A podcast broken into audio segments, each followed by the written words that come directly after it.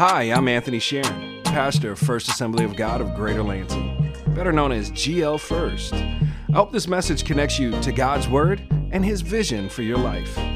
You can find out more about us at glfirst.org. Thank you for joining us and enjoy this week's message. Um, I, am looking forward to this morning. You may have noticed that things look a little different up here again. That Pastor and AJ and I are both up here because we're going to uh, team preach this morning through the book of Third John. And I'm going to I'm gonna hand it over to him a moment, but I was, I was talking to the worship team backstage, and one of the things that I really hope this is today is you guys don't get to see this because you're not here during the week, but among the staff members, we have some really incredible conversations uh, around scripture and around spiritual topics. And it's almost, we've talked about this before. We wish we had somebody following us when these things happen um, because they're great for us and they, we know they'd be a blessing to other people. Um, but unfortunately, none of us are interesting enough to have our own documentary. So that doesn't happen. So I'm excited because that's what I really hope happens here today is because we've taken a few weeks mm-hmm. and we, we've talked through the book of Third John. And forgive me if I slip and call it John 3 every now and then. I've, I've already talked to Pastor AJ about this. Um, I feel weird saying First John, Second John, Third John. I like to say John first. But that is, that is what's going on here today. Um, Pastor Anthony had a wedding this week in Pennsylvania. He, uh, he drove right into the remnants of Hurricane Ida and uh, was talking about all the rain he saw. He is okay. I spoke with him Friday morning. Um, none of the storms or anything that were spawned by that affected him, um, and he got to perform his cousin's wedding in Philadelphia this weekend. So he'll be back with us next week, but that is why we are filling in here today. And I'm, uh, I know we've said this probably a hundred times by now, but I'm excited yes, about this. Right. So uh, let's get going. All right. Yeah, so this will be a team preaching. So while one person is uh, speaking, the other person will roll their eyes and sarcastically comment. Um, Most likely. That's right. So Third John. Third John is uh, perhaps the most personal of John's um, three epistles. While First John appeared to be a general letter addressed to congregations scattered throughout Asia Minor, um, and Second John was sent to a lady and her family in 3 John, the epistles clearly names the role recipient as the beloved Gaius. Now, 2 John is about the message against hospitality. So it's against hospitality towards false teachers. While 3 John is encouraging on hospitality towards ministers. Now, we sometimes take hospitality in the wrong way, right? We take hospitality, we entertain, uh, we entertain people that do not deserve to be entertained. Hence why we listen more about bad news than good news. And being in a youth ministry, I notice this all the time. Young girls are more attracted to so called bad boys. Right? Like bad boys, and like, yeah. And, and it's awkward because they're like, you're a sixth grader. You know? Like, what kind of bad boy thing do you do? It's like, I sleep 10.01, my bedtime is 10 o'clock. Like I don't I don't want to show off, but when I ride my bicycle, I don't use the training wheels. I'm so bad boy. Like when I play Wii, I don't wear the, you know, the safety strap. I press the handicap button for doors and I'm not even in handicap. Like that's the that's the example of being a bad boy. We give wrong impressions to the right people and the best impressions to the wrong people. Right? Now, as I was gathering my sermon, I couldn't help thinking about a story of a little girl who was home. Um, she was sick and alone. She called her mother at work and she said, Mama, I need you, and I need you really bad. Now, this mother asked to get off work and frantically rushed down to the corner drugstore and bring home some medicines. She noticed um, it was beginning, she notices that it's beginning to rain. But she thought she would just run in and run out to get the medicine for her sick little girl. When she came back to her car, she noticed something quite different. You guessed it she had locked her keys in the car.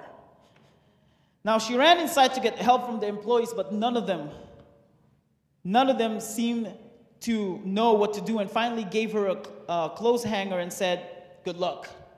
She ran back to her car, frantically trying to get the door open. The more she tried, the, the harder it rained, and suddenly it came down what we call an old fashioned gully washer. I don't know what that means. I just means it's it. raining a lot. Yeah, it's raining a lot. That's one of the words that I don't understand, like raining cats and dogs. The first time I read raining cats and dogs, I'm like, wait, is it really? Like, what's happening? Is that an American thing?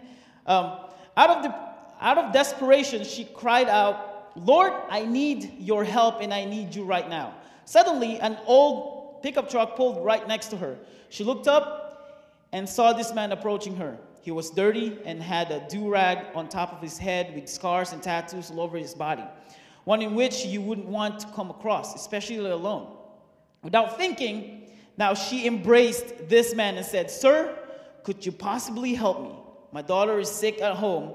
I locked my keys in the car.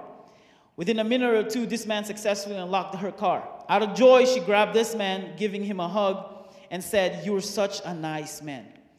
The man pushed her away and said, No, ma'am, I am not. You see, I, ha- I have just escaped from prison, and I steal cars for a living. Without any hesitation, this woman looked up toward the heaven and said, Thank God for sending a professional. We give wrong impressions to the right people and the right impression to the wrong people. Now, this brings us to 3 John. What is John talking about in this last and most intimate and personal letter of John? Now, so 2nd and 3rd John, they're, they're really paired together. Um, 2nd John and 3rd John, they both talk about the nature of truth, the nature of love, and how they, they go together. You know, that we, we always tell, that was one of our rules in kids' church, is that, you know, okay, how did this go? Our kids' church rules, the first rule was no pokey, no touchy. So keep your hands to yourself. Second rule was speak the truth in love. Because sometimes, I don't know if you've ever talked to a child, but sometimes children aren't so kind. They can be very blunt because they have not learned that there are things they're not supposed to say yet. Some adults have that too. So they're still growing that. But Second John and Third John teach us that love and truth are best when they go together. They do best when they go together. And I think we can all agree that they are also two qualities that are best cultivated within a Christian community, and they help us identify each other. Um, Jesus tells us in John 13 35 that by this, saying love for each other. All men will know that you are my disciples if you have love for one another. Where John, 2 John and 3 John are different is this 2 John really stresses truth over love. It stresses both protecting truth and practicing it. So in the letter, John writes in 2 John, he really wants people to live in truth to really be in the truth. When he gets to 3 John, all of a sudden he's stressing love. And I, I agree with Pastor AJ. We, we talked about this. It's easily, uh, of John's three letters, it's his most personal. Um, I would even go as far to say as it's one of the most personal letters that we get in the New Testament. Um, it deals with specific conflicts and the people who were involved in them. Um, Second John communicates the centrality of love to the practice and the protection of truth again, but Third John really gives us these specific examples of what it looks like to not only be in the truth, but to walk in the truth and to tie love to it and what it really looks like and have it result in real love and real hospitality and real caring. Um, we decided there were, there were, we broke it out into four groups of verses. Uh, we're going to start with verses one through four, which are really, we decided are centered around community. Um, and it says this, this is 3 John verses 1 through 4. It says, The elder to the beloved Gaius, whom I love in the truth. Beloved, I pray that all may go well with you and that you may be in good health, even as your soul is well. For I greatly rejoiced when brothers came and testified of the truth that is in you. Just as you walk in the truth, I have no greater joy than to hear that my children walk in truth. So many of the New Testament letters that Paul wrote, that we see John, uh, Peter, all these people wrote letters. And we see them that they're written to local churches. They're either written to specific people that are written to local churches. A church should add value and be a part of their community. And I think that's interesting because when we talk about community, so many times we mistake what community it is. We think community is the organizations and structures set up around us. We talk about schools, uh, we talk about businesses, uh, we talk about governments, even. Those are frameworks that community is built in. They're not actually real community. What is real community? It's people, it's you and I. Um, as somebody who watches way too many um, like end of the world movies, uh, we've learned that without the people, the buildings don't matter. Without the people, the structures that we have put in place are just nothing. It's the people that make those things communities. And I think it's interesting when we look at it that these letters, especially Paul's letters, they're titled as they are written to people. We have Corinthians, Romans, Galatians. They're written to the people of the communities. They're not written to the city. Um, Paul didn't write 1st and 2nd Corinth. He didn't write Rome or Galatia. He wrote to the people there. See, community and the church of Jesus are intertwined. We can't separate them. You can't thrive spiritually without the community of Christ. And the church cannot operate without its community in it. They don't, they don't work separately. You can't have one without the other. And community is at the very heart of Third John. In verse 2, John makes this statement uh, that you may in good health. Now, that sounds like a very polite greeting. Um, a lot of people discount the openings and the closings of the epistles because they're just like somebody saying hello, somebody saying goodbye. There's, there's really nothing spiritual about that. But there is. When we get to the original meaning of some of these words, in, in the Greek, in this, that you may be in good health, it's a phrase that is one Greek word, and the word used here is eudu. And it means to have a good journey and to be led along a good road. Not just saying hello. And can I say something? To be led, you can't be by yourself. Nobody walks down a road being led by themselves. That means someone is walking with you. Yes, it's Jesus. Yes, it's the Holy Spirit, but it's also you and me. We're part of our journeys together. Our walk in truth is supposed to be one of relationship and one of community. John also says something in verse 2 that he says, even as your soul is well. So our journeys, our spiritual well being is tied to our journey together and the relationships and the communities that we build along the way. You see, God's presence in our lives, in your life, in my life, is directly related to the health and prosperity of our spiritual lives. We, we say this all the time. You, you say you can't hear God? Do you know his voice? How much time do you spend reading the Bible? How much time do you spend in prayer? Jesus said it himself My, my sheep recognize my voice. Do we recognize the voice of God? Do we know how we're being led? And I know prosperity, depending on the circle you're in, can be a cuss word. Um, we have, we have uh, taken, taken the time to recognize that there is some bad theology and some bad doctrine and some bad preaching around prosperity. But here, we are not talking financial prosperity, we're talking spiritual prosperity. Growth spiritually within God. And that, I, I don't think there's anything, I, I can't say anything bad about that. You got anything. Um, but what it means when it's applied to our lives is that we're prospering spiritually and relationally and we're having our needs met. And when it does come to material and financial prosperity, I, I wrote this down.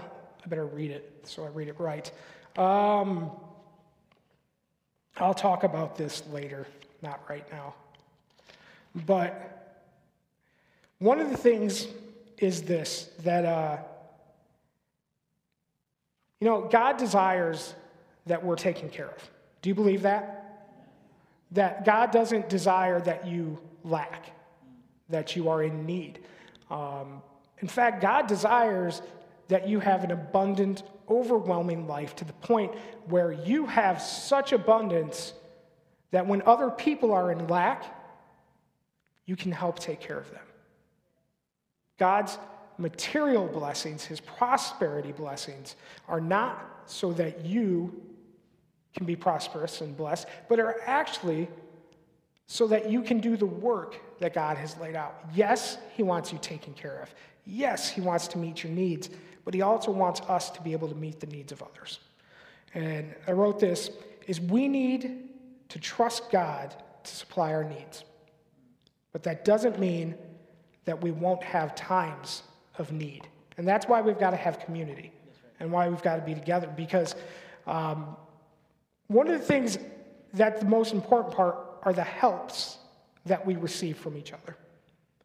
The, the things that we are able to help each other out. Um, believe it or not, when I was 18, I weighed 258 pounds.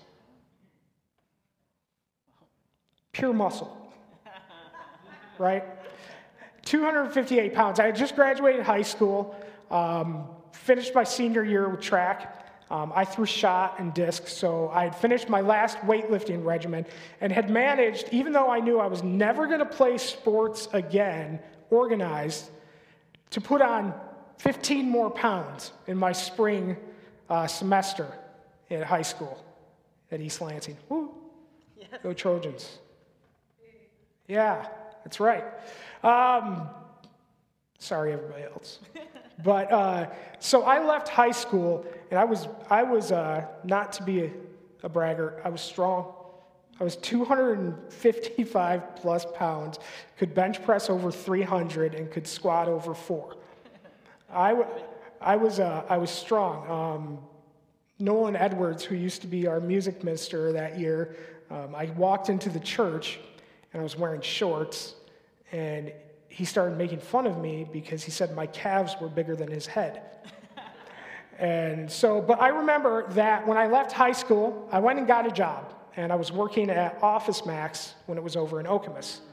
And I was introduced to this concept in training called team lifting. As an 18 year old, well, basically, if you don't know what team lifting is, team lifting means this if it weighs more than 50 pounds, you get someone to help you move it. I thought that was funny. 50 pounds, two people. It requires two people to move something that weighs 50 pounds. 50 pounds was no problem. So I, would, I was 18, I was strong. I could pick up a 50 pound paper box and walk it up a 15 foot airplane ladder and set it up on top of the racks. No problem. It's a, a letter sized box of paper, weighs about 50 pounds. I could pick up a case of legal size paper and do the same thing. That's about 65 pounds. Um, but then one day, I got called up front because somebody sold a desk. And they said, Can you go get this desk out of the back because there's nobody in the furniture department? So I walked back there and I discovered that there were things in my store that weighed more than 50 pounds. That weighed more than 60 pounds because this person had decided that they needed a desk that came in three boxes, and each box weighed about 125 pounds each. Now, if you gave me 125 pounds at that time on a barbell, no problem. I've got it. We're talking a box that is six feet tall, four feet wide, and about four inches thick. It's not so easy to pick up. I mean, yes, I will admit, I've got little arms, okay? I can't get my arms around big things. So I thought to myself, all this time, team lifting is for wimps. All these guys asking for help, they just don't want to work hard. And, you know, here I am, I'm showing off. I'm, I wish I didn't now. Now I've got back problems, shoulder problems, everything else. But like I said, I was 18 strong, and I forgot to mention I was dumb at the time, too. Um, so when I got to that box, I tried to pick it up. I moved it, but I couldn't pick it up. So I had to call a coworker, and together we picked up, we team lifted the box. We were able to accomplish together what I couldn't do alone. The church, as a community, has to team lift. The burdens become lighter, your troubles become less wearisome, the work becomes less, and we accomplish together what we can't do alone. And that's the truth of our spiritual community and journey, is that it is together. It requires us to have faith in God, to trust in Him, to rely on the Holy Spirit for guidance, but it also requires each and every one of us, those of you who are here, those of you who are at home, it requires each and every one of us to walk alongside each other, and when necessary, to team lift those things that we can't handle alone. Has anybody ever gone through something you knew you couldn't handle alone? I have. And I'm glad I had the church and, and the people in the church to help me through those things. I, th- I think what's great in this too is that John, when he's talking about truth, and as, as a pastor and somebody who's worked with young people, you probably get this too. I have been, now, speaking of youth convention, um, somebody asked me yesterday how old I am. I was at a wedding and they asked me how old I am um, because they noticed I have white hairs in my beard. And I said, Well, how old do you think I am? And they were like, 36. And I was like, I'll take it. I'm 41. I'm 41 years old, and I worked in youth ministry for 14 years. I am now to the point where I have students who not only are starting to graduate college, but I have students who are getting married and having kids, and I keep seeing their weddings. So I have, uh, I did the math between growing up and being a youth pastor and a youth leader. I have done 19 youth conventions. It is my greatest joy to see my former students living out their faith and walking in truth. I'm glad that John points this out here because I, as a pastor, I, as a parent, I, as somebody in the church, can I tell you, when I have investment in somebody spiritually and I see them loving Jesus and following him, there's no better feeling. There's nothing. And that's not something reserved for us as pastors. Um, I can tell you there are people here who have sown into my life as a child or as an adult who I hope that you know I can say you can say the same thing that when I walk faithfully it gives you joy that you worked as a Sunday school teacher or you worked in the nursery and you see kids that grew up and they're walking and it gives you joy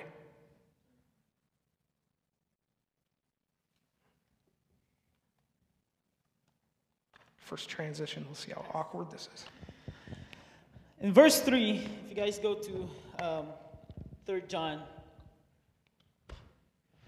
in verse 3, we see that it says, For I rejoiced greatly when the brothers came and testified to your truth, as indeed you are walking in the truth. John was considered as the elder of this church, and you can see that in verse 1. And now, as an elder, his influence, title, and anointing is well known to a lot of people. So, any information about anybody will make a big impact on the community. Now, one main thing that divides people and breaks community is gossiping. Now, I'm not just talking about saying bad things amongst each other um, about someone, but more of a telling your pastor about something that you weren't sure if it's true just to get them in trouble.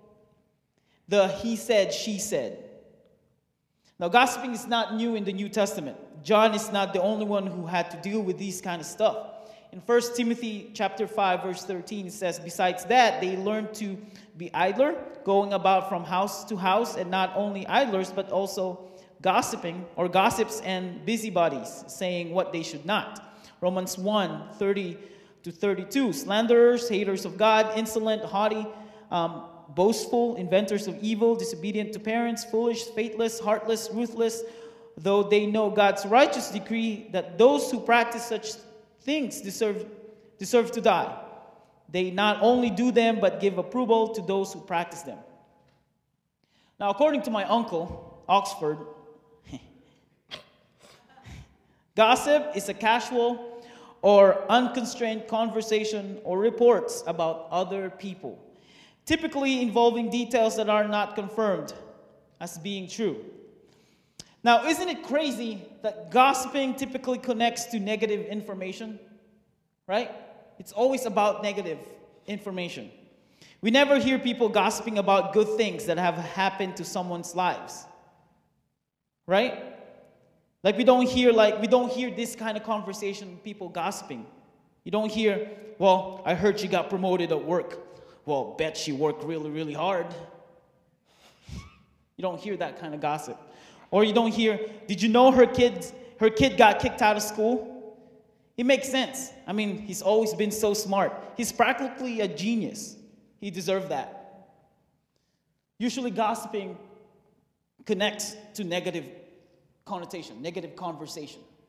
That's one thing that breaks the community. And we see that in um, verse 3 that the brothers went up to John and told him about good things, testify the truth and the good things that's happening in the church. In verse 4, it says, I have no greater joy than to hear that my children are walking in the truth. Community is uplifting each other. Say it with me. Community is uplifting each other. Now we, we treat. say it again. Let, us say it again. That's right. Let's say it again.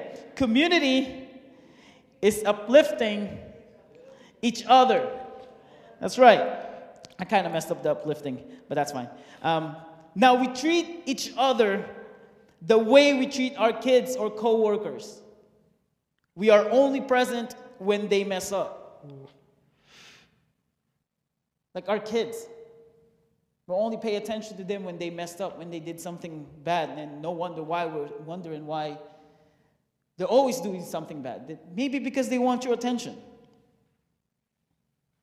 There's this new lingo um, around kids. There's a lot of lingo, slang words that kids came up with.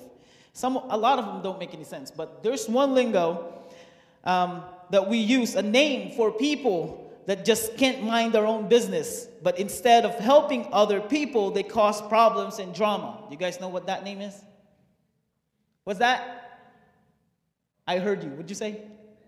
Menace, okay? We have a name, like a person's name. We call him Karen, right?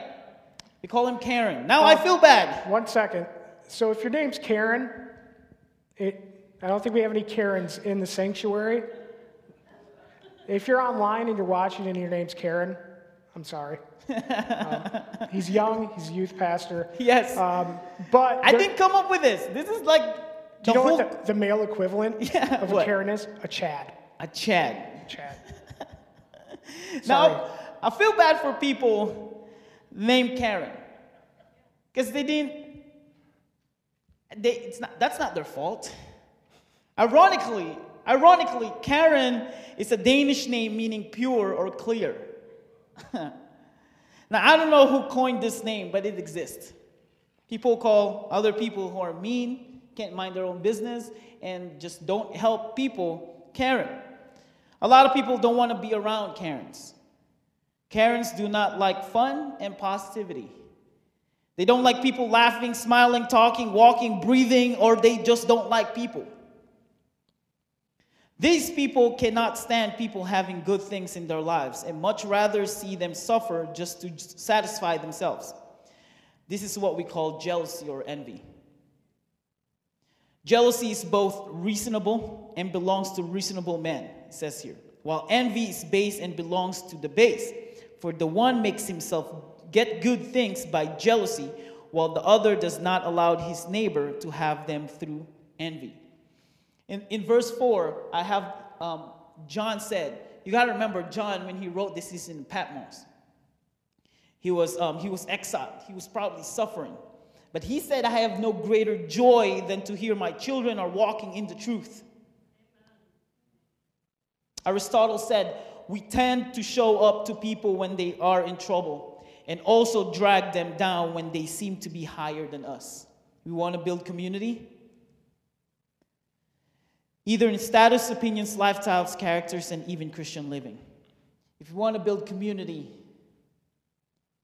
we shouldn't drag each other down. Amen. In the Philippines, we have this thing called crab mentality. It's a common thing among, among Filipinos. Crab mentality is have you guys like caught a ton of crabs and you put them in buckets, right? Some of the crabs will try to crawl out, and what's the other crabs going to do? They're going to pull them down. No. If we're all in the bucket, if I'm in the bucket, you're in the bucket. No one's getting away. Instead of helping each other up, they drag each other down. And that's not a community. This is what John is telling us about. Rejoice with people when they are doing good. This will build a stronger community. So the first one is community, the second one is teamwork. Second point is teamwork. In verse 5, it says, Beloved, it is a faithful thing you do in all your efforts for these brothers, strangers as they are. Now, there was a time in our lives that we called the people from church as brothers and sisters in Christ, right? Remember this. In the Philippines, we still call each other brothers and sisters in Christ, not in English, but in our language. Um, rather than my churchmate or he, she goes to our church. That's more common now. We looked at other people that goes to our church and we don't call them brothers and sisters in Christ. We call them, you go to my church. Now, this verse is talking about a missionary and ministers that Gaius took care of. That though they are strangers, but because of the authenticity of the messages that they preach, they consider them as fellow workers for the truth. Fellow workers for the truth. In return, these missionaries said good things about them to John. Now I've seen I've seen with my own eyes. I've witnessed this. Our relationship with our brothers and sisters in Christ only exists when we are in the church. Like when we see them in the store or walking down the road, we pretend we didn't see them. Or sometimes walk the other way just to avoid them. We preach and talk about loving sinners and accepting them for who they are, but if it's our brothers and sisters, we do not give them any leeway. We don't talk to them. When was the last time you called your brothers and sisters in Christ? In verse 7, it says, accepting nothing from the Gentiles. Accepting nothing from Gentiles. John is talking about non Christians, the Gentiles part. He's talking about non Christians. These workers did not solicit anywhere else. They're asking Christians for their support. This is not for their own sake, but for our sake. We are a team, right? This is a teamwork. We are a team. God is clear about this. When you bless the saints or the workers of Christ, you will be blessed.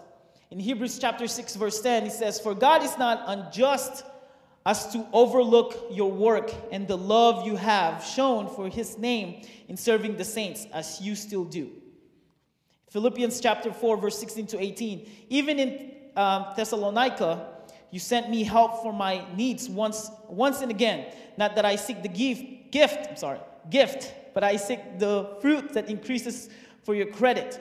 I have received full payment and more. I am well supplied, having received from that name the gifts you sent, a fragrant offering, a sacrifice acceptable and pleasing to God. In Matthew 10 40, 42, it's the same thing. God doesn't want non Christian to receive the blessing. This is why, this is why John emphasized this. He didn't have to say that. He didn't have to say these missionaries didn't accept anything from the Gentiles, but he had to say. And this is why, I think this is why he said this. He had to emphasize to the people of the church that you need to give to your missionaries and to your ministers. It's because of this. God doesn't want non Christian to receive the blessing. Blessing applies not just to Christians, but to non Christians too. The blessing of marriage applies to non Christians and Christians too. We believe that, right? That if you give, no matter if you're a Christian or not, you're still going to receive the blessing.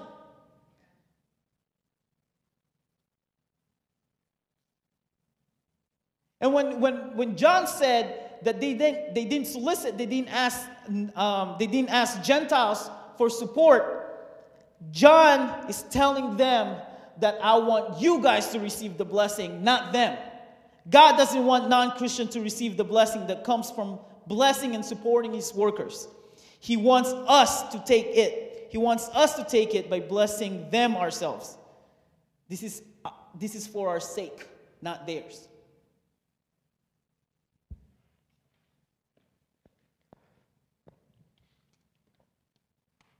That's fine. Leave it.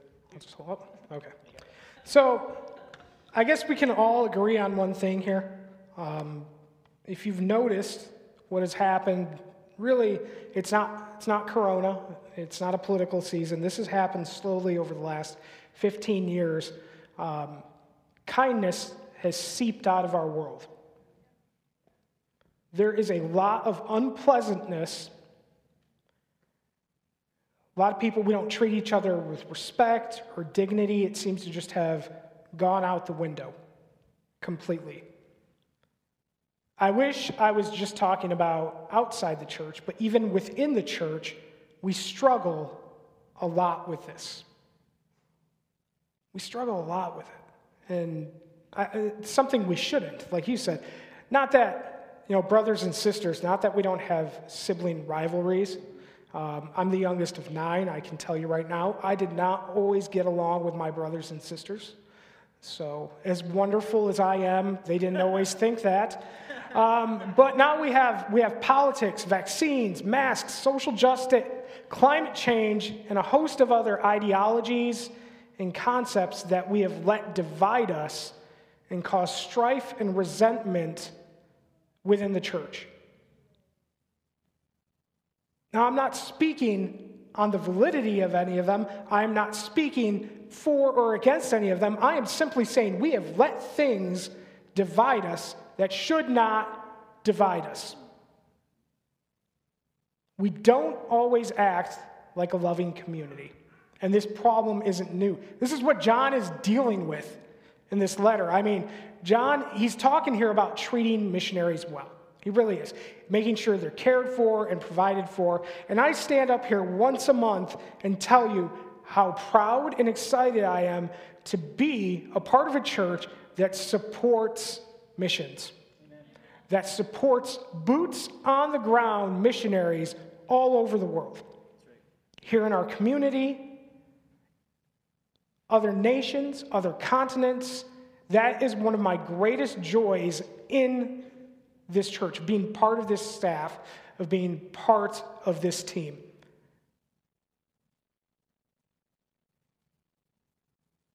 Knowing that, because some of these people are my friends, some of these people are people I grew up with, knowing that they're cared for, knowing that their needs are being met while they're doing the work of God is amazing. Like you said, God doesn't want this blessing to go to others. He wants us to take care of our own.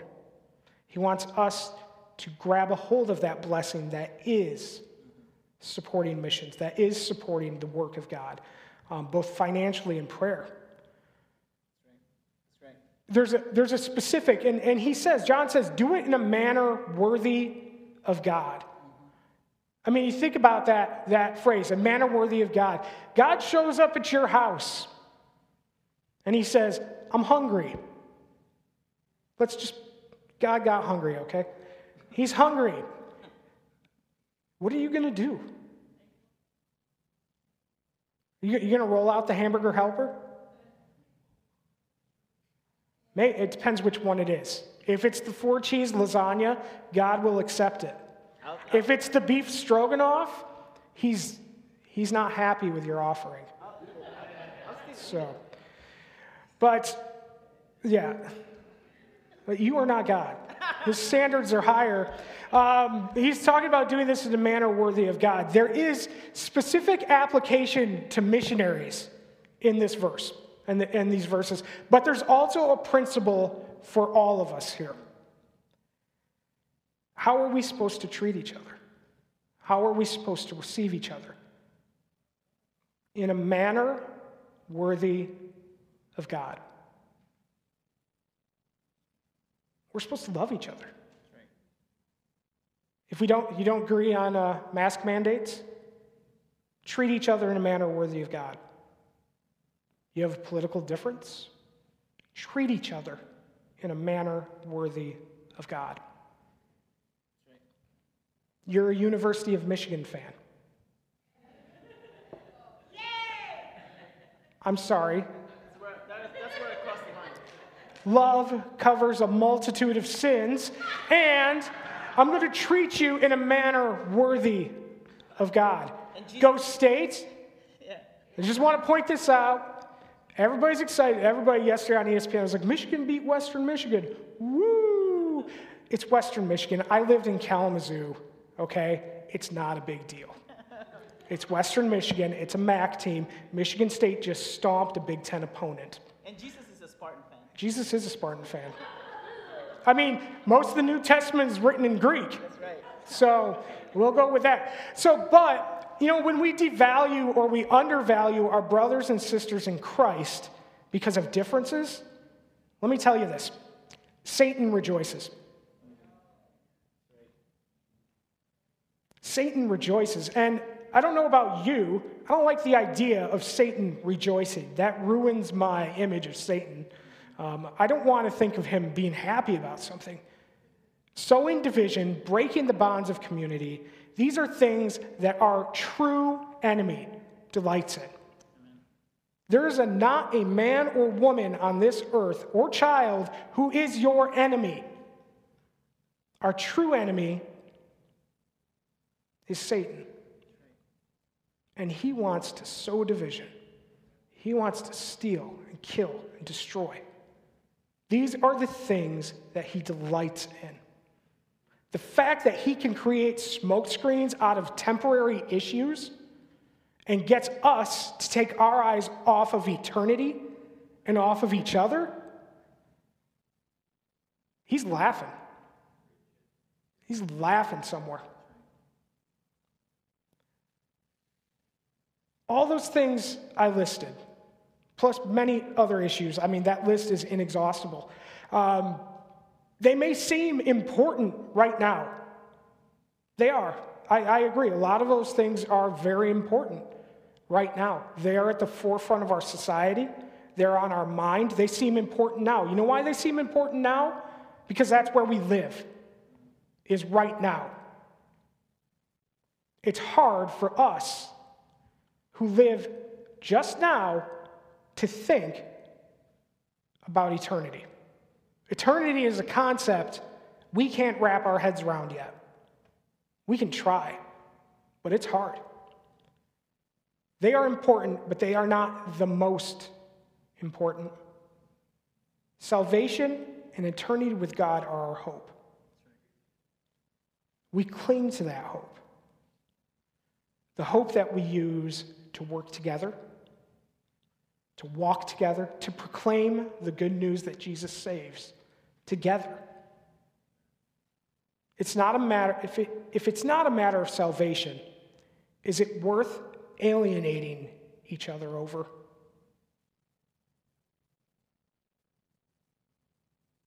What really got this principle pulled in and focused me, it was verse 8. John writes, that we might be fellow workers of the truth. You see, this point is teamwork. The mission of the church is not the missionaries' work. Yes, missionaries go abroad, they spread the gospel, they learn new languages, new customs, as to be part of the communities they minister in. We are to receive them and send them in a manner worthy of God. By the way, September 19th is not just back to church Sunday. We also have a missionary here that day. So come to church, get donuts, have lunch, meet a missionary. It's going to be fantastic. We're to receive missionaries in a manner worthy of God, a manner that is excellent, loving, honoring, and respectful. Because missions is not their work, it is our work.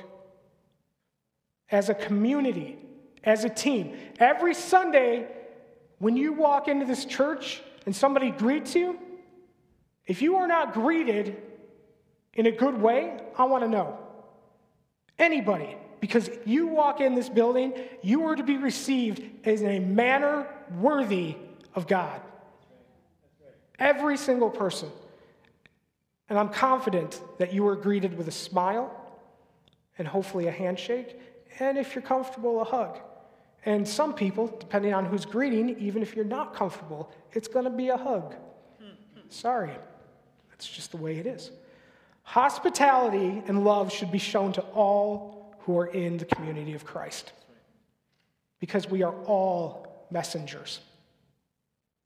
If we can't show hospitality and love to each other, how are we ever going to actually authentically show it to those who are lost?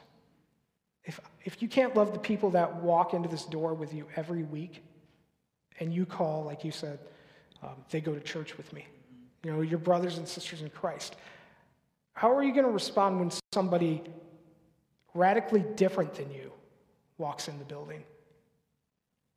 How are you going to respond when somebody who doesn't fit your social profile walks into the building? We've got to have that love for each other if we ever hope to extend it to other people. The third thing here, verses 9 and 10. I'm sorry, 9 through 12. I wrote something wrong. Truthfulness. This is an important one. We're talking truthfulness. Truthfulness matters because if we're not telling the truth, then what are we doing? 3 John 9 through 12 says, I wrote to the church, but Diotrephes, who loves to put himself first among them, did not accept us. Because of this, if I come, I will bring up what kinds of works he does, ranting against us with malicious words. Not content with that, he does not accept the brothers and stops those who want to and throws them out of the church. Just, you know, that would, man, I don't like this part of it.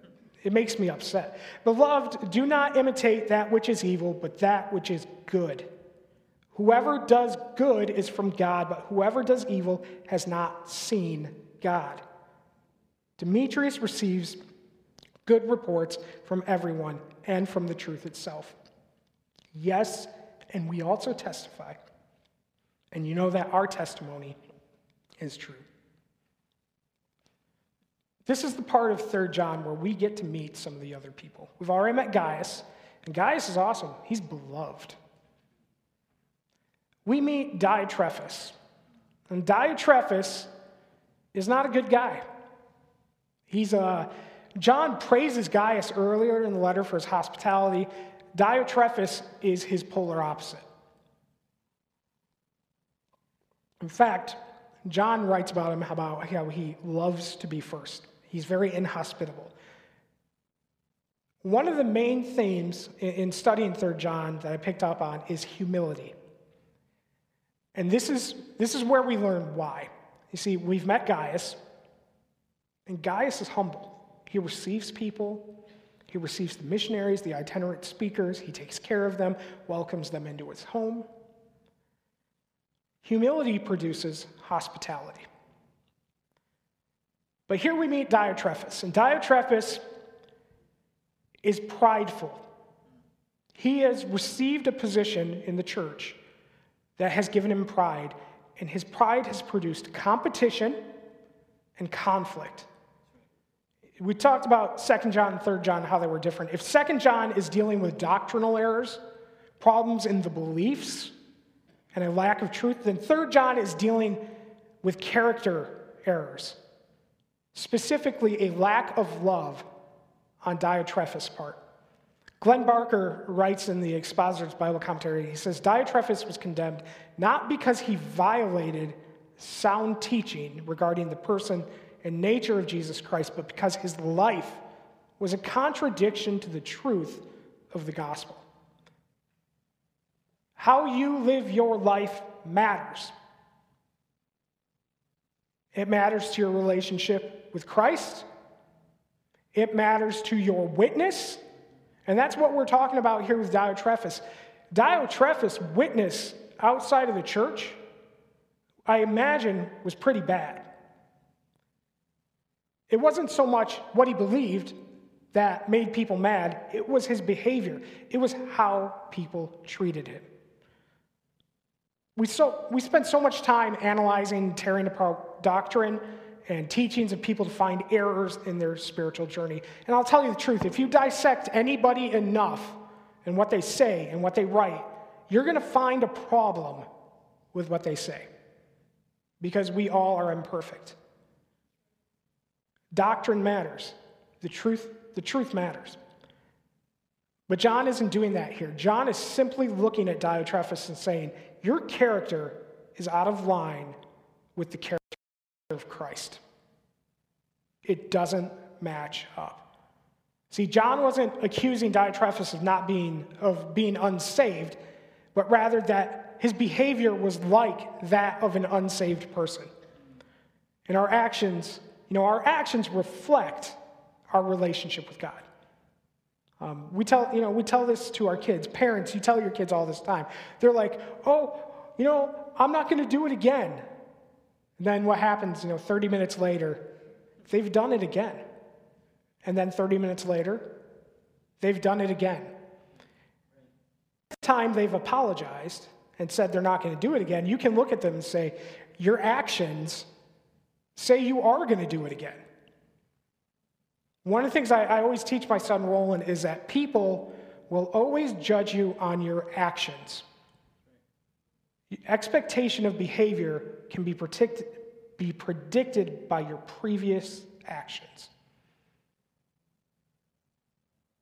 If you're always lying to somebody, it's pretty easy to tell that you're probably always going to lie to people. If you are always, in Diotrephes' case, inhospitable and rude to people, then the prediction of your future behavior is that you are going to be unwelcoming to everybody. Our actions reflect our relationship with God. And our, our hospi- hospitality as a community tells people what our community thinks about who God is. John is urging us that we need to imitate that which is good. To, to not imitate the customs of the world, but instead of the faithful around us. And ultimately, Jesus. Remember, it's that community, it's that walk, and it's Jesus. John also gives us a really good example, again, of how to avoid this type of problem. He, he introduces us to Demetrius as well. John has heard good things from everyone about Demetrius. And Demetrius is, it sounds like he's just like Gaius. He receives everybody, he talks to everybody, he's interested in meeting all these people who come through and letting them be taken care of. He lives out the truth of the gospel. Our behavior and our actions matter. When we say we believe one thing, but our behavior is another way or our actions are another way,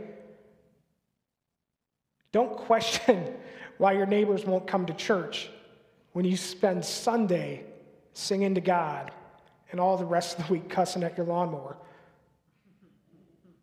I hate lawnmowers. I don't cuss at mine, I just hate it. Um, I just want to be clear on that. I'm not swearing at my lawnmower. But uh, Don't, don't be surprised. I mean, people, can I say this? People really want to know that what you believe is what you believe. And how they know that is by how you live and by how you act. You can't proclaim Jesus out of one side of your mouth and something else out of the other side. It's not going to work. Now, get ready for this. I've been waiting for this story the uh, whole morning, so. Hospitality. Hospitality is the art of making people want to, um, want to stay. I'm sorry, want to stay without interfering with their departure. Um, you guys know any other Filipinos besides me and my family? Anybody? Yes. If you, um, there you go. If you know any Filipinos, one of the things that we take pride of is our, we are hospitable. We are very hospitable to the point that if you go to any um, Filipino houses, we have set of plates in the cupboard, but we also have set of plates that is just displayed and nobody can touch it. We open it up, we give it, uh, we open it and use it when we have important guests coming in. The kids cannot touch it, nobody can look at it, nobody can, it's wrapped in, in plastic. Like the whole cabinet, it has a um, glass door and wrapped in plastic because it's not allowed to be touched, no dust, no nothing, because that's only for guests. Right, mom? Yeah. One time I used one of them. I opened it and I used it. My mom got so mad at me. So I was like, this looks pretty and nobody uses it. Now it's for our guests. We, we take pride in hospitality. Back in the day, when, uh, when Spaniards conquered the Philippines for 300 years, we have this custom that we learned from Spaniards, I would assume, um, about hospitality. We give them uh, if you want your guests to come back, or if you don't want the guests to come back, we have this univer- not universal, national notion thing that we do. If you give them hot chocolate, and if the hot chocolate is really, really sweet, that means you want the visitor to come back. If it's, um, if it's just watery, that means you don't want, you don't want them back. It's a thing. Do we do that? Don't you wish you ha- we have that here in America? You know what I mean? It's like a code that we, I, that we do. I do that you know? with coffee. if, if I want you to come back, I serve the good coffee. Right. If I don't want you to come back, I serve Folgers. Yes. Yes, Folgers. But to us, we don't want to be rude to people that we have in our house. We, we, we can't just blatantly tell them that, hey, I don't want you back. Just for the record, this will be a one time thing. I don't want you back in my house. But we have those kind of visitors in our, uh, that comes to our house, don't we? People that we don't want back. People that we don't like, yeah, this will be a one time thing. I'm never going to see you again. And we're bummed out that they know our address to the point that we might want to move out so they won't show up again. Hospitality. In verse um, in verse 11, it says, Beloved, do not imitate evil, but imitate good. Whoever does good is from God. Whoever does evil has not seen God. God. When I was reading, when we were reading this verse or this, this book, one thing that struck me the most is that 11. He says, Whoever does good is from God. This is the contrast. And John said, Whoever does evil has not seen God. How come he didn't say, Whoever does evil has is not from God? He said in the first part, who does good is from God, but the second part, who has not seen God. I tell this to people all the time. Two reasons why you don't trust people. One is you don't know them, and second is you know them.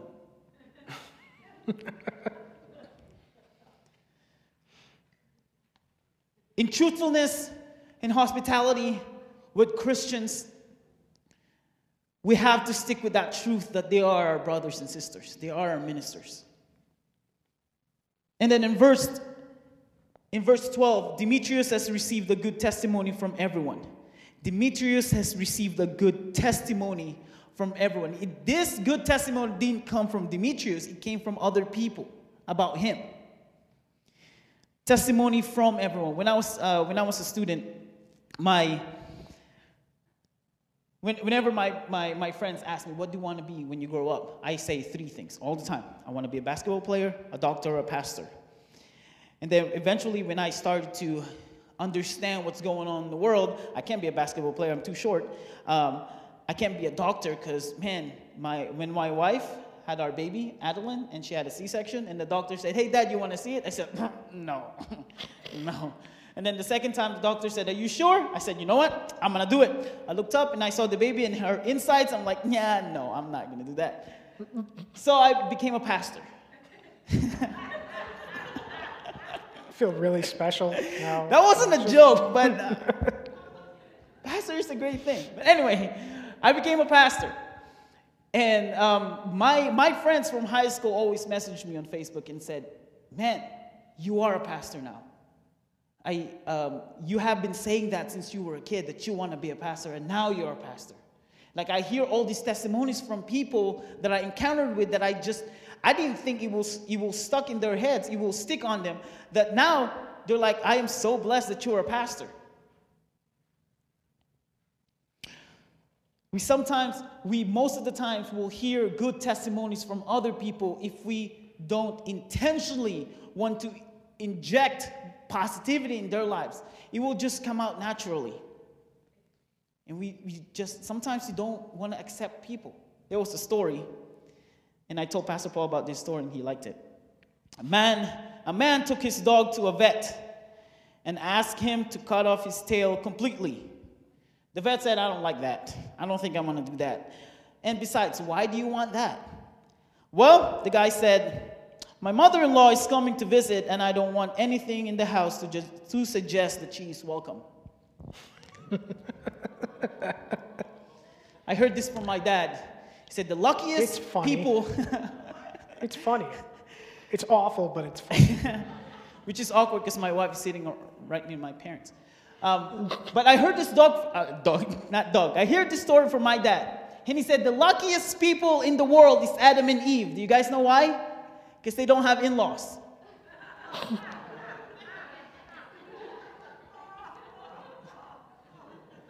But hospitality applies to our brothers and sisters. We don't treat them like our um, hated in laws, like our people that um, we don't want to be around with. Truthfulness is walking in truth, is realizing and accepting that they are our brothers and sisters. That all these positive news that we're going to hear that we're doing, because sometimes, you know, when we were kids, when I was a kid, if I want to do like good things around and my parents want to know that I'm doing good, I will do, like, I will clean when they get home. And I'll be so loud, like, look at me, mom, I'm cleaning. You know, like, I've been, I've been cleaning all day, I've been washing dishes all day. Like, I want to make it obvious for him. And my parents are not dumb. They know that I'm pretending to be a hardworking person. And I still do that around my wife. But the point is, the point is, they know if we're doing something good. We don't have to inject that, intentionally tell them that, hey, I give you this 50 bucks. I want you to post something on Facebook that I gave you 50 bucks. It's just natural, it will come out. Um, I always feel hospitable, and then I hear stories from people from other cultures how they're hospitable. We did not, we did not have special plates growing up for company. Um, I mean, we've stepped it up a notch now. Um, we used to have plain white paper plates um, when I was a kid. Now we have heavy duty paper plates with this really cool orange and yellow design on them. They're nice. They're nice. Silver plastic. We did leave them in the plastic so they're not dusty, but um, yeah, wow. Um, and as far as like asking people to leave and stuff, I, this was just going around Facebook, the Midwest way, how you're going to ask people to leave. Um, and everybody was like, oh, you know, everybody's just like, oh, you know, time to go to bed, whatever. So some of you know my father. When it was time for my friends to leave when I was a kid, this is how my dad would tell my friends they need to go. You all need to leave.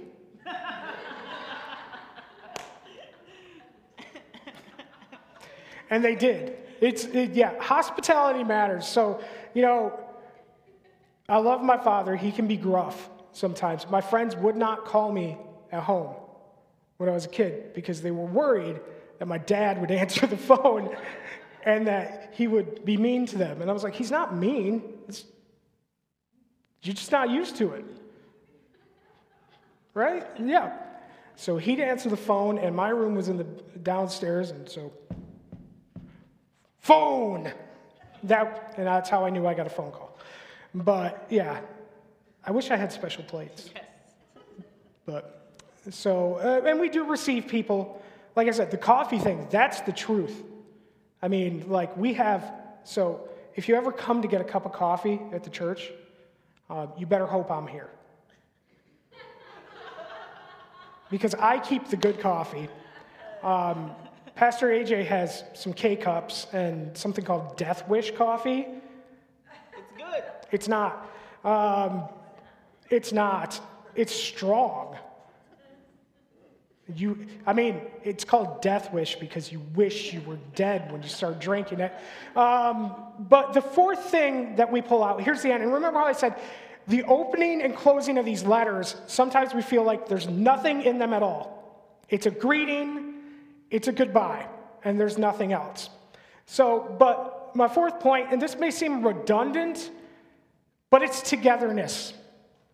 Originally, all our points started with a T and point one and four were going to be the same thing.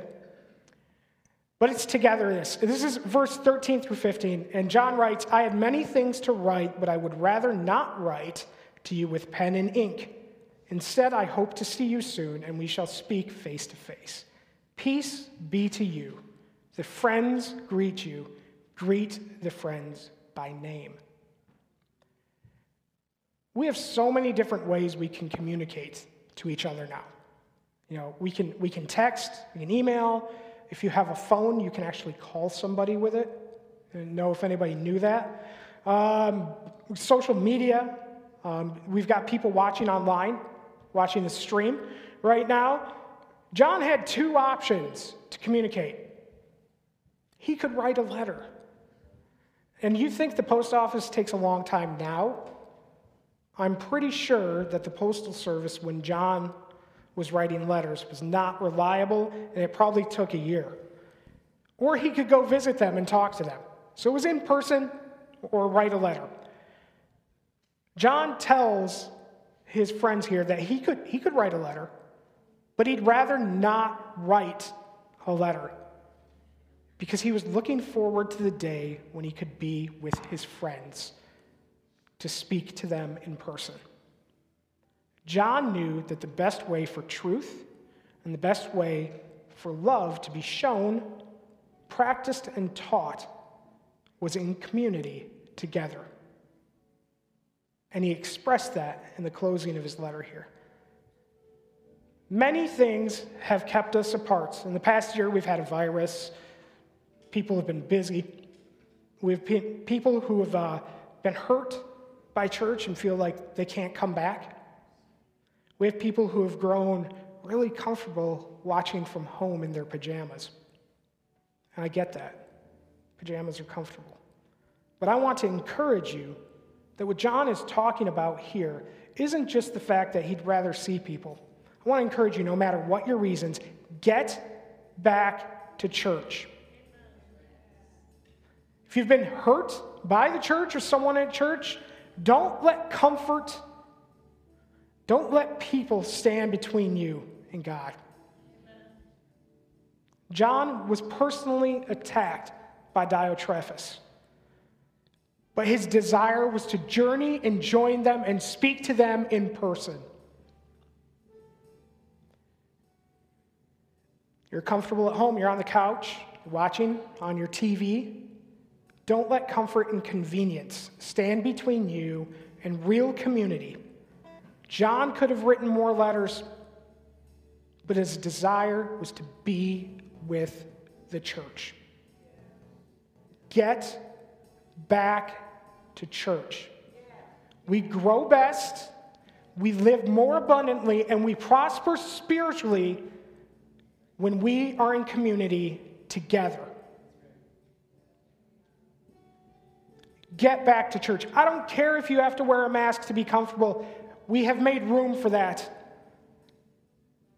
Somebody has hurt you. I want to pray with you about that. Reconciliation is the business of the church. I want to close with this. John gives us a big question Who are you imitating? Who are you imitating? John John wasn't the only one who implores us to follow what is good. Paul did as well. Paul wrote in 1 Corinthians 4 14 through 17, it says, I do not write these things to shame you, but as my beloved sons, I warn you. For if you were to have 10,000 instructors in Christ, yet you do not have many fathers, in Christ Jesus, I have become a father to you through the gospel. So I implore you, be followers of me. In Philippians 4 9, he says, Do these things which you have both learned and received, and heard and seen in me. And the God of peace will be with you. Who are you imitating? In, in 1993, Nike learned something shocking that their popularity had slipped among teenage males, which was their, that was their demographic. That's who they wanted wearing Nike shoes, teenage males. Reebok, in particular, had made a lot of inroads after unveiling the uh, pump sneakers. Did anybody have Reebok pumps? They were awful. Um, they were so cool, though. Whereas roughly 92% of male cus- consumers previously preferred Nike to any other brand, that number went into the mid 70s as the calendar turned into 1993. So Nike did what every other business does that drops a 20% share, and they freaked out. And their marketing division got together, their advertising division got together. Um, their director, Scott Bedbury, said there's a lot of pressure. We needed our edge back. We'd stopped being cool with teenage males. We gave a brief to Wieden and Kennedy, their advertising agents, and then we held on to our seats. And this is what they came back with an honest, thought provoking commercial that challenged social norms. Outspoken Phoenix Suns star Charles Barkley boldly and defiantly declared that he was not a role model and that kids should be taught to emulate their parents, not athletes or celebrities. Charles Barkley said uh, in an interview later, he said, Just because I dunk a basketball doesn't mean I should raise your kids. Charles Barkley was both right and wrong. See, we don't get to choose whether or not we're role models. That's not our choice. That's the choice of the people behind us or the choice of our contemporaries. We pick our own role models. Do we always do a good job? No, we don't. But we can, as followers of Christ, as parents, our older saints in the church, we can help direct others to where those examples should come from. John gave us good examples Gaius, Demetrius, himself, Christ. But he also directed us away from the traits that we should not be imitating from Diotrephes. Who are you imitating? Ephesians 5 1 through 2 says, Therefore, be imitators of God as beloved children. Walk in love as Christ loved us and gave himself for us as a fragrant offering and sacrifice to God. Even when our examples fail, our examples are going to fail us. I'm going to let you down sometime. Your leaders will let you down. Young people, your parents will let you down. Older people, your parents will let you down. Your kids will let you down. But there's no excuses because it is our responsibility to be in the Word of God, to learn, to observe, and to apply the examples that God has provided for us, and to live the principles that are contained in His Word. So that's my question for you today. Who are you imitating? Where is your example coming from? I'm going to pray and we're going to hand it back over to the worship team. I'm going to ask when I'm done praying if you could just you can stand and worship with us. If you need prayer, these altars are open. We will gladly pray with you. But I want to encourage you this week as we pray and as you head out, be mindful of who you are imitating. Be prayerful in asking for examples from God. For Him to direct people into your life, for Him to direct you into Scripture where you can find that example you need. Father God, we give you all the glory today. We give you all the praise. We thank you for the word that you have given us, for the examples that are provided in that word, for the truth that we find in it, that we can walk in that truth, knowing that it is you who is guiding us. Father, I pray for those who are here today, for those who are online today watching. God, I pray that you light fire in our lives, a fire to follow after you. Lord, for those here who are seeking godly examples, Lord, I pray that you direct people in their lives, that you direct them in your word, that they may find that. Lord, that they may be bold in seeking that out, that we may be bold in seeking out people who we can mentor and help guide, that you give us wisdom as we do that. Lord, for those who are at home watching, those who have been hurt, those who have grown comfortable, Lord, I pray that you rock their boats. Lord, I pray that you rock their spirits and get them back into community. Lord, that you get them back into your church so that they may grow, so that they may thrive, that they may be abundant spiritually, and that your name can be glorified in this. Thanks for joining us.